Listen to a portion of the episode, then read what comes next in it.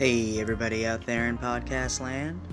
You're listening to Xander Rue's, Back of House, Blues, Chews, and Loose Screws out of Eugene, Oregon. Reminding you to get those submissions in for September's topic Customers! The good, the bad, and the ugly.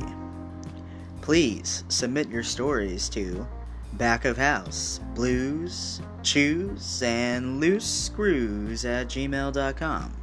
Once again, that's B O H, blues, chews, and loose screws at gmail.com. All one word, folks. For a little taste, or maybe a little inspiration, I'll read you a story I got the other day from Artbird and their experience working at a movie theater as a teenager. Titled, At My First Job, I Killed People. Stay tuned for their story.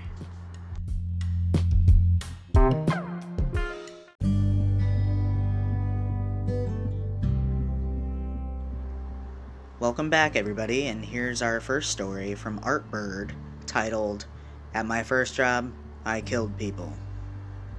At my first job, I killed people. I was 14 years old and gave my customers everything they wanted. The customer is always right, right?